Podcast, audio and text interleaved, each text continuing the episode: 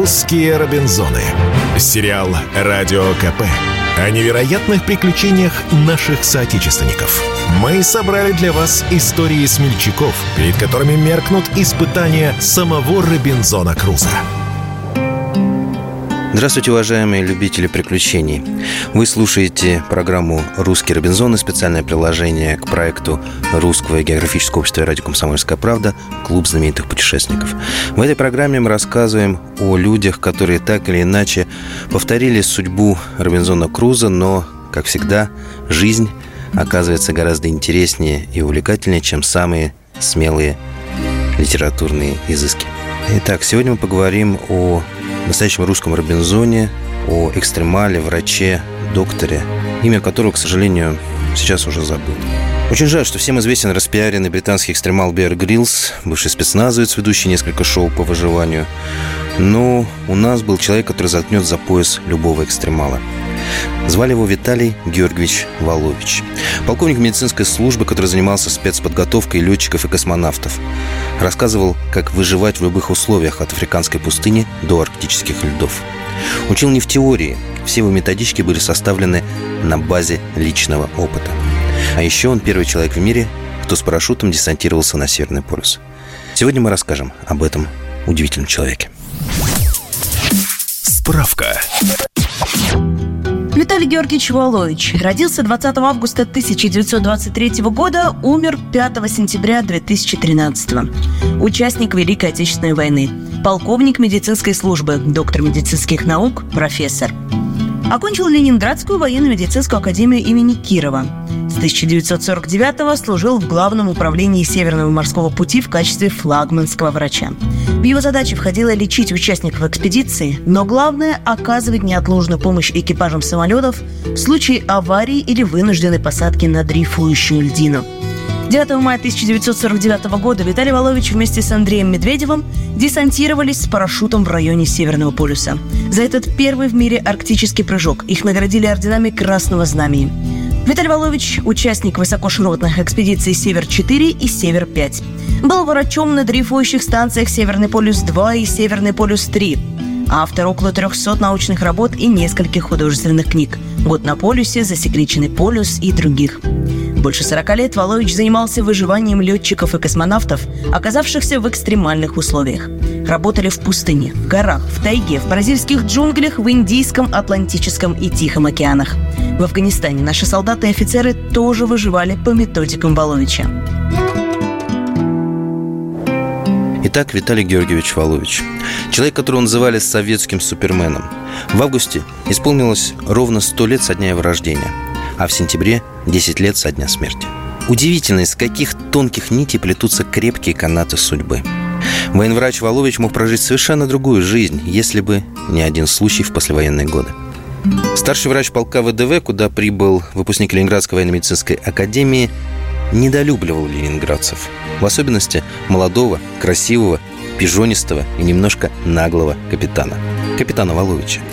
А потому всегда пытался загрузить его какими-нибудь неприятными обязанностями. Например, отправиться за 3-9 земель за медикаментами на весь полк. Удивительно, что именно одна из таких поездок и стала судьбоносной для военного врача. Командир медсанбата был на обеде, пришлось подождать.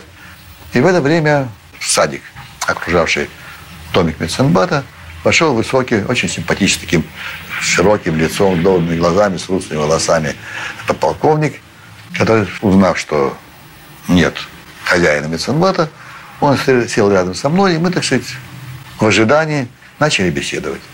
Но когда он назвал свою фамилию, я вспомнил, сказал, что он сказал Буренин. Я сказал, Павел Иванович? Он говорит, а откуда вы меня знаете? Я говорю, ну, Павел Иванович, кто вас не знает? Дело в том, что в 1945 году врач-десантник Павел Иванович Буренин первым в мире прыгнул в Арктике на остров Бунге, спасая жизнь зимовщика. Именно об этом случае Самуил Маршак написал поэму «Ледяной остров», в которой есть такие слова. «В мире таких не бывало чудес, чтоб доктор на землю спускался с небес». Один военврач, тот самый подполковник медицинской службы, спустившийся с небес, спросил другого, «Капитан, а ты не хочешь в Арктику? Я тебя устрою на свое место. Волович онемел от неожиданности. Конечно, конечно, он хотел еще как. С детства мечтал о путешествиях, о покорении полюса, об интересной жизни первопроходца. И далеко не в полковом медсанбате он хотел встретить окончание службы. Новоявленные товарищи простились. Прошло несколько месяцев, и Волович уже позабыл о том разговоре, как в марте 1949 года судьба снова дернула за ниточки. Меня ночью вызвали командиру корпуса. И генерал спросил, ты был на полюсе? Я говорю, никак нет, товарищ генерал. Значит, будешь. Все документы уже готовы. Сегодня убыть и завтра утром прибыть в главное управление Северного морского пути. Вот это было поворотной точкой всей моей жизни. Уже на следующее утро Волович, сверкая начищенными сапогами и звездочками на погонах, стоял в кабинете одного из начальников глав Севморпути. Это был знаменитый полярный летчик, герой Советского Союза Михаил Водопьянов. Без вступления Водопьянов сразу поставил задачу «Будешь флагманским врачом нашей экспедиции, то есть самым главным врачом». И это всего в 25 лет – Многие современные молодые люди в этом возрасте еще за мамкин подол держатся, боясь съехать от родителей. А Виталий Волович уже был главврачом Арктики. Через некоторое время я уже был на аэродроме, получил огромный мешок полярной одежды, унты, унтята, теплые рубашки, свитера, теплую куртку, ну, шапку из пыжика. Ну, в общем, так сказать, всю амуницию, которая человека из простого смертного превращала в полярника. Через пару дней молодой врач приземлился в палаточном городке с секретной высокоширотной экспедицией с Север-4 в 80 километрах от Северного полюса. Волович оказался самым главным врачом на площади в 20 миллионов квадратных километров. Точнее, единственным врачом. Он влюбился в Арктику с первого взгляда, и Арктика ответила ему взаимностью. И вот первая ночь, то есть вообще не ночь, потому что был полярный день. И я даже мог усидеть в палатке, пошел путешествовать. И передо мной началась панорама сгромоздившихся друг на друга льдов, белесое небо и местами такие целые голубые поля отражали лучи полярного солнца. Совершенно ошеломляющее впечатление. Я стоял уже замерз. И только слышал, как свистит ветер в ушах. У меня окоченели руки. У меня уже замерзла шея. Я никак не мог спуститься вниз, потому что я был настолько ошеломлен вот этой э, удивительной картиной, этими необычайными впечатлениями. Ну, понимаете, что это впервые. Вот вдруг моя мечта осуществилась. Это же было совершенно невероятно. Два месяца непрерывно шла научно-исследовательская работа. Изучались геомагнитные, метеорологические, геофизические параметры арктической природы. Врач всячески помогал товарищам, поскольку ну, не так уж и много работы было у него. Максимум, что приходилось лечить – головная боль, простуда, вывихи. Все то, с чем мог справиться любой врач, даже без специальной подготовки. Частенько покидая палатку и возвращаясь в нее, Волович кидал грустный взгляд на сумку с парашютом, который на всякий случай взял в экспедицию. И так бы этот самый мой парашют бы лежал, к счастью, на месте. Он у меня ложен тщательно и лежал не в палатке, а в тамбуре палатки, в снеговом, для того, чтобы от перепада температур не смерзлась ткань купола. И вот 9 мая 49 года меня неожиданно вызвал к себе начальник главного пути и спросил, готов ли я прыгать на Северное поле. Я был совершенно ошарашен и даже не раздумывая сказал, да, конечно. Он говорит, хорошо. Тогда Андрей Петрович Медведев, наш парашютист, он прибудет через некоторое время на станцию, вы будете сегодня прыгать в честь 9 мая парашютом. Но это вот одна задача. А вторая задача, поскольку никто до вас в центральном полярном бассейне не прыгал, вы должны будете ну, подробно отметить все, что связано с парашютированием. Открывание, открывание парашюта, время открывания, характер открывания, управление парашютом. Самолет вышел на курс, внизу были масса полыней, черные такие полосы, значит, лед зашелся, виднелись груды торосов. То есть мы настолько поглощены торжественностью и важностью момента, что в тот момент мы вообще не думали об опасностях, о трудностях. Мы думали, что мы их сейчас над полюсом, и мы сейчас должны прыгать. Открыли грудовую дверь, поток холодного воздуха ворвался в самолет, и я сразу провалился в это пространство. На третьей секунды было приказано открывать парашют. Я открыл парашют, выдал кольцо. Даже не удержал, оно у меня улетело, что, вообще говоря, не положено делать парашютистам. И вдруг исчез свист в ушах, раскрылся ярко-красный кубок парашюта, и меня, медленно раскачивая, понесло к земле. Недалеко от меня спускался на парашюте Андрей Петрович. Я открыл себе запасный парашют, чтобы уменьшить, постараться уменьшить скорость приземления. И меня понесло на огромную груду торосов. Причем торосы выглядели как груды рафинада. Вот такое впечатление, как будто вывалили пачку рафинада, вот эти кубики сахарные, вот они тут лежат. Но э, при более тесном общении это были просто громадные зубчатые глыбы, о которых можно было сломать и голову, и ноги. Но я открыл запасной парашют и пытался замедлить скорость приземления. Но тут был сильный порыв ветра, меня перенесло через гряду торосов, и я опустился огромную, дополненную снегом, глубокую впадину. Я извлек заветную флягу со спиртом, Андрей огромную луковицу из кармана и отметили первый в мире прыжок на Северный полюс.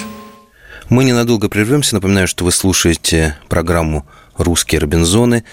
Приложение к совместному проекту Русского географического общества и радио «Комсомольская правда» «Клуб знаменитых путешественников». У микрофона постоянно ведущий Евгений Сазонов. А вспоминаем мы сегодня настоящего героя и путешественника, настоящего Робинзона, инструктора по выживанию в различных климатических зонах, человека, которого звали советским суперменом Виталия Георгиевича Воловича. «Русские Робинзоны». Сериал «Радио КП» о невероятных приключениях наших соотечественников. Мы собрали для вас истории смельчаков, перед которыми меркнут испытания самого Робинзона Круза. И снова здравствуйте, уважаемые радиослушатели. Вы слушаете программу «Русские Робинзоны». У микрофона постоянно ведущий Евгений Сазонов. А наша программа посвящена сегодня памяти настоящего героя путешественника, инструктора по выживанию в различных климатических зонах, советского супермена Виталия Георгиевича Воловича. Но почему же книга рекордов Гиннесса признала первым прыжком на Северный полюс десантирование доктора Джека Уиллера и летчика Рокки Парсонса? Причем американцы высадились аж в 1981 году. Через 32 года после наших офицеров ВДВ, доктора Воловича и парашютиста-инструктора Медведева. Все просто. Поскольку станция была секретная, то и подвиг оказался секретным. Дыхание холодной войны почему-то особенно сильно чувствовалось в Арктике. Прошел год. Виталий Волович узнал, что готовится новая высокоширотная экспедиция уже на дрейфующей льдине – Вскоре он снова стоял перед Водопьяновым.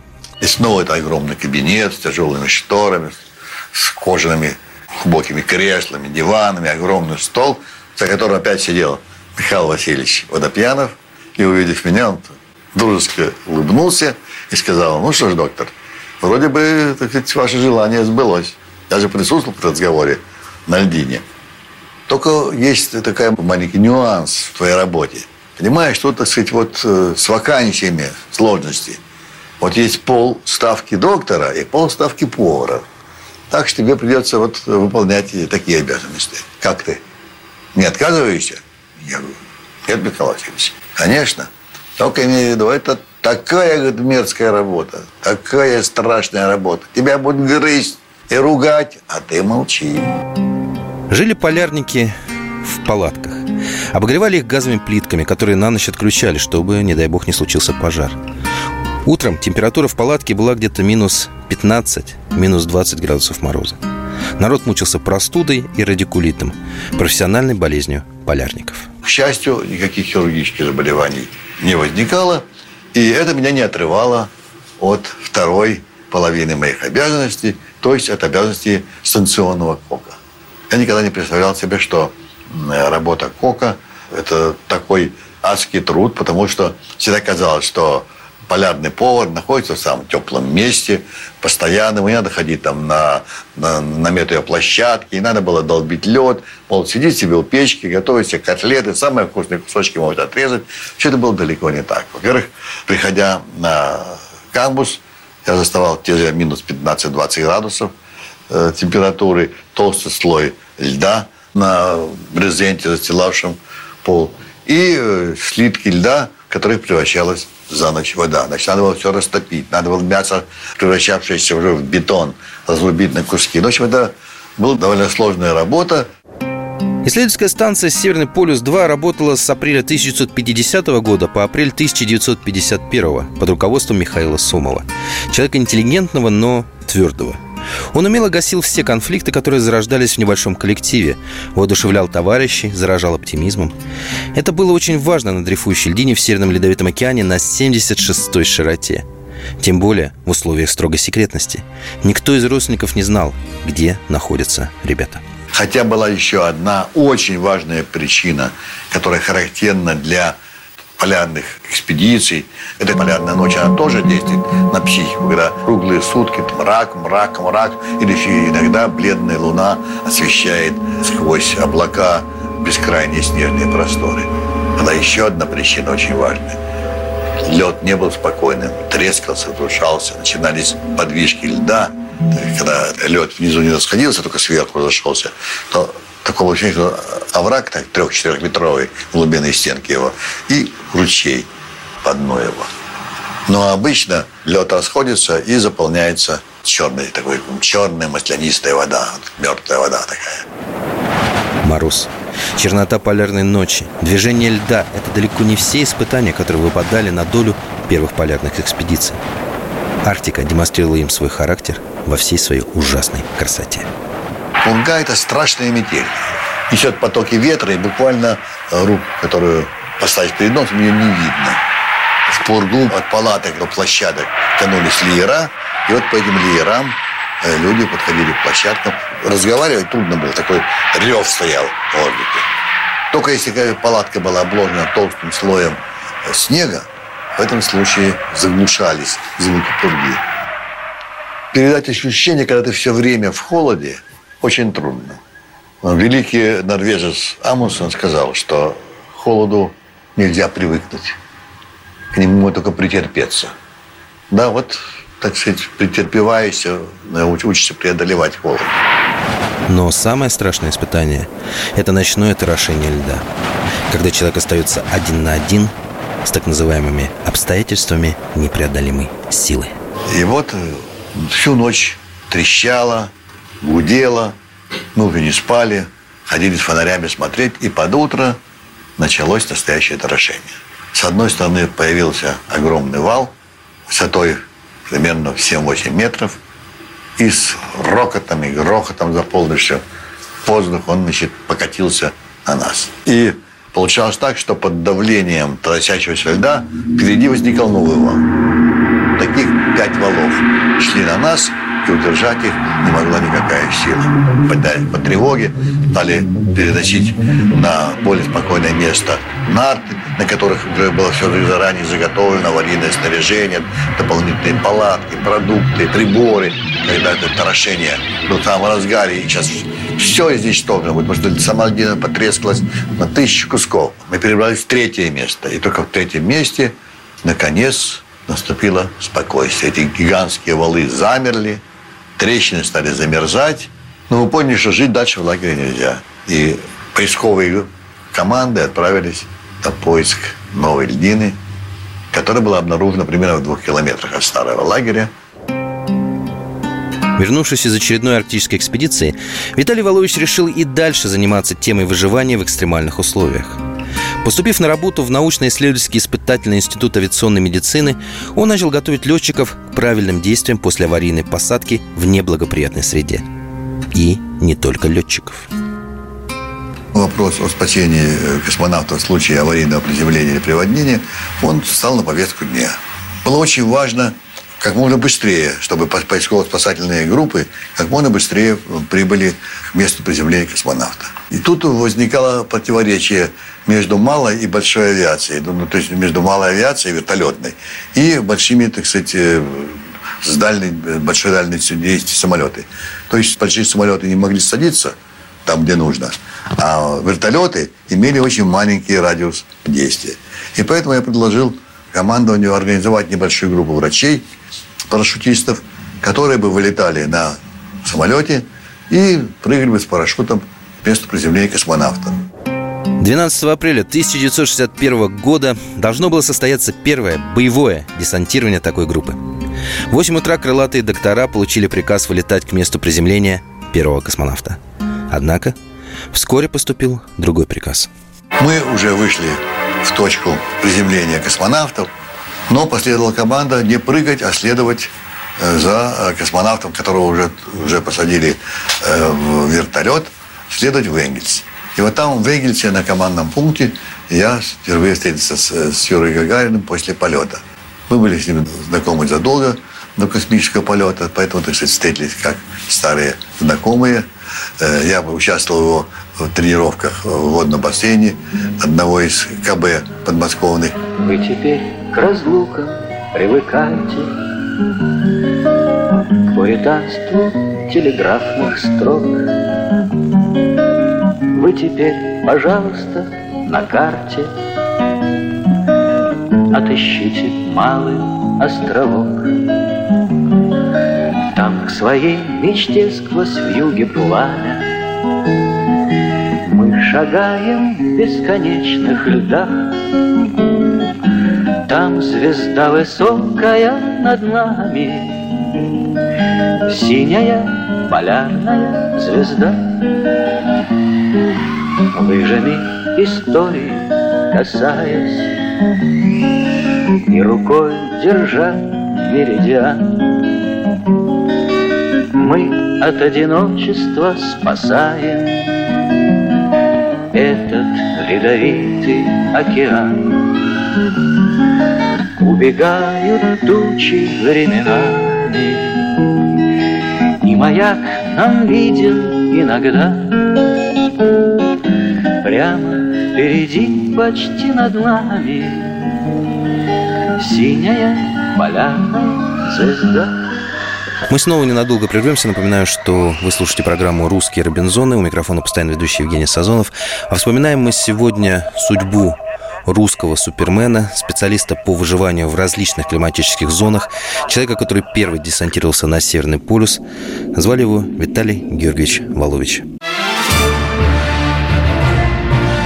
«Русские Робинзоны». Сериал «Радио КП» о невероятных приключениях наших соотечественников. Мы собрали для вас истории смельчаков, перед которыми меркнут испытания самого Робинзона Круза. И снова здравствуйте, дорогие любители приключений. Вы слушаете программу «Русские Робинзоны». У микрофона Евгений Сазонов. А рассказываем мы сегодня об удивительном человеке, настоящем действительно Робинзоне, не придуманном, а реальном.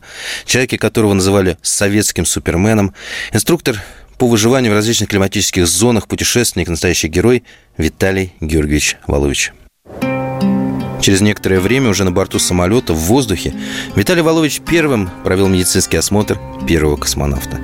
Причем Юрий Алексеевич обращался к Воловичу исключительно на «вы», поскольку тот был старше по званию и по возрасту. Что было удивительно, что он был удивительно спокоен, очень контактен. У него было хорошее настроение. Он э, подробно описывал все, что он видел. И чувствовал, что у него такое образное мышление, и поэтому все, что он рассказывал, мы прямо все видели перед собой летающие ручки и порхающую тетрадь, и э, мелькающие за стеклом иллюминатора горы и океаны. Это было необычайно. Больше всего Воловича удивило, что все параметры – пульс, артериальное давление – были в норме, словно у человека, сидящего дома и читающего книгу в кресле. Доктор даже пошутил. «Юра, а ты точно летал в космос?» Гагарин пошутил в ответ. «Да вроде летал». Этот полет не обошелся без происшествий, но в целом завершился крайне удачно. Однако Волович смотрел в будущее и знал, что удача не всегда будет улыбаться космонавтам. Поскольку космонавты, особенно при первых полетах, приземлялись отдельно от космического корабля, в скафандре, они катапультировались на высоте 7 тысяч метров, отделялись от э, корабля, и потом на пароходе спускались отдельно. То их могли, внизу могли ждать всякие неприятности. Местность, сильный ветер, резкое изменение погоды. Так вот, в условиях экстремальной ситуации надо точно знать не только, что надо делать, но что делать категорически запрещается. И вот для того, чтобы ответить на эти вопросы, мы регулярно, каждый год группой сотрудников института выезжали в различные климатические зоны. Наиболее сложная экспедиция, конечно, была экспедиция э, в океан и в джунгли Вьетнама. Ну, джунгли Вьетнама это уже было, она была сложна и организационно, потому что надо вести все необходимые средства, все снаряжение для испытания за 3-9 земель. Это была совершенно незнакомая нашему человеку среда. Мы джунгли знали по романам приключенческим но они совершенно себе не представляли, что это такое на самом деле. И когда первый раз мы э, уже на джипах добрались э, примерно 300 километров, 300 километров от Ханоя в сердце джунглей на полянку, окруженную сплошной стеной растительности, я тут же решил, уверенный в своих, своих знаниях и в своей воле, за плечи закинул карабин и бодрым шагом отправился посмотреть на джунгли. Я не прошел, наверное, 200 шагов, как вдруг остановился. Царила гробовая тишина. Воздух был сырой, влажный. Такое было впечатление, что не хватает кислорода. Какие-то были странные шорохи. Казалось, что сейчас какой-то зверь выскочит оттуда, или змея, кобра появится и меня укусит. Меня вдруг охватил страх. И требовалось взять себя в руки, сесть на поваленное дерево и прийти в себя. И только после этого я, когда не мог понять, что за мной происходит, вот состояние какого-то страха и возбуждения. Ну, чего я я решил, что я заблудился. Но как можно заблудиться, когда я видел за мной на сырой почве четко отпечатаны мои шаги. И какое чувство облегчения я испытал, когда сквозь пальмы и лианы забрежили палатки нашего лагеря. В джунглях врачи-экстремалы искали ответ на вопрос. Как человек чувствует себя в условиях высоких температур и влажности? Что он должен делать? Чем питаться? С какой скоростью двигаться? Решение этих маленьких задач должно было привести к решению одной большой. Как аварийно приземлившемуся летчику, космонавту или просто заблудившемуся путешественнику выжить в агрессивной среде? А если это человек военный, как еще и выполнить боевую задачу наиболее успешно? Здесь на помощь приходило тщательное изучение опыта местных жителей. Вьетнамские крестьяне, которые нам помогали, это были люди, которые жили в этих джунглях. Вот они вот в деревнях. Для них было все знакомо. Они знали, что вот этот корень можно есть, этот корень есть нельзя. Что змеи, если она лежит, не надо опасаться. Надо просто от нее отступить, и она сама уползет. Что если ты переплавляешься через э, реку, то можно сделать плод из пустых бамбуковых стволов. Что воду можно получить не только из ручьев. Что, допустим, стоящую воду пить категорически запрещается. Что воду из ручьев надо обязательно кипятить. А можно стать хорошую питьевую воду, если обрубить желтый ствол бамбука. То есть каждый день для нас был день открытий. По итогам экспедиции создавались методические пособия, где в краткой и доступной форме излагались технологии выживания. Причем все эти наработки были испытаны Воловичем и его коллегами на себе. И порой эксперименты по выживанию только чудом не завершались гибелью первопроходцев. Ну, если э, разбираться со всеми экспедициями, а их было больше 40, то наиболее опасная экспедиция была в Тихом океане. По условиям эксперимента 12 человек перебрались на спасательную шлюпку, и капитан не хотел нас отпускать в свободный дрейф, как мы раньше делали, и приказал нас привязать к глубоководному бую. Начался эксперимент. В день мы получали примерно 500 грамм воды, хотя на судне мы пили до 5 литров. Мы получали очень небольшой, примерно 500 калорий паек замерялась температура, снималась кардиограмма, определялось количество аскорбиновой кислоты в крови. То есть велась планомерная научно-исследовательская работа. Вставало солнце, мы изнывали от жары, потом, храня каждую крупинку мясных консервов и галет, значит, наслаждались вот э, завтраком, во время завтрака и ужина, запивая теми э, крохотным количеством относительно прохладной воды – мечтая о том, что когда вот наступит вечер, можно будет хорошо полностью напиться, допить все, что тебе положено, и получить полное удовольствие. Примерно на пятый день погода стала портиться, и на горизонте появилась огромная черная туча. Она наползала все быстрее, быстрее, удары его были все сильнее. Вдруг оказался треск, нас рвануло, и этот толстый пеньковый канат оборвался, и нас понесло в океан. Никто не впал в панику, Почему-то все просто ощущали какой-то необыкновенный подъем. Как-то никто не понимал, что это не приключение, это просто опасная ситуация. Шлюпку несло по волнам, а судно, которое нас искало, там были опытные океанологи, рассчитали направление ветра, течений, и они отправились вслед за нами, и через сутки они нас обнаружили, поймали. Наше самочувствие, наши показатели состояния э, здоровья организма, они являлись тем барометром, который должен был быть использовать в дальнейшем при написании соответствующих инструкций и рекомендаций. Эта же методика, как правило, использовалась и в других экспериментах. Где бы мы ни были, в пустыне ли, в джунглях, на льду океана, на шлюпке в океане, на плотике в океане, мы зачастую были одновременно и экспериментаторами, и испытателями. Поэтому на каждой рекомендации мы могли спокойно поставить штамп «Испытан на себе». Программа «Русские Робинзоны» подошла к концу. Эта программа является специальным приложением к другому проекту Русского географического общества «Радио Комсомольская правда» «Клуб знаменитых путешественников». В этой программе мы рассказываем о людях, которые так или иначе повторили судьбу Робинзона Круза. Но в отличие от этого знаменитого героя, наши герои являются реальными людьми. И их подвиги являются реальными подвигами. Сегодня мы вспоминали настоящего Робинзона, героя и путешественника, инструктора по выживанию в различных климатических зонах, полковника медицинской службы и человека, которого называли советским суперменом, Виталия Георгиевича Воловича. В августе исполнилось 100 лет со дня его рождения, а в сентябре 10 лет со дня смерти. Таких героев забывать нельзя. Остается пожелать вам удачных путешествий, новых открытий, захватывающих приключений, конечно же, изучать географию, царицу наук. Всем удачи!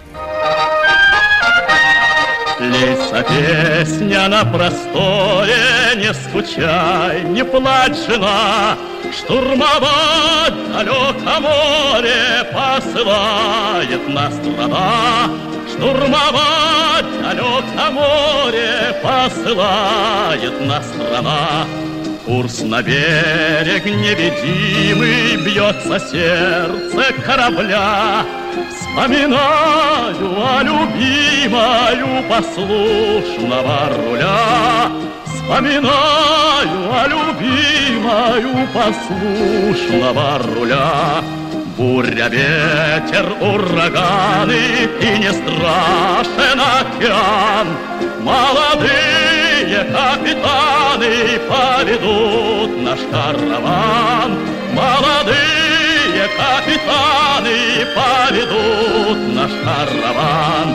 Мы не раз отважно дрались принимая вызов твой, И с победой возвращались к нашей гавани домой, И с победой возвращались к нашей гавани домой. Лейся песня на просторе, Здравствуй, милая жена, Штурмовать далеко море посылала нас страна. Штурмовать далеко море посылала нас страна.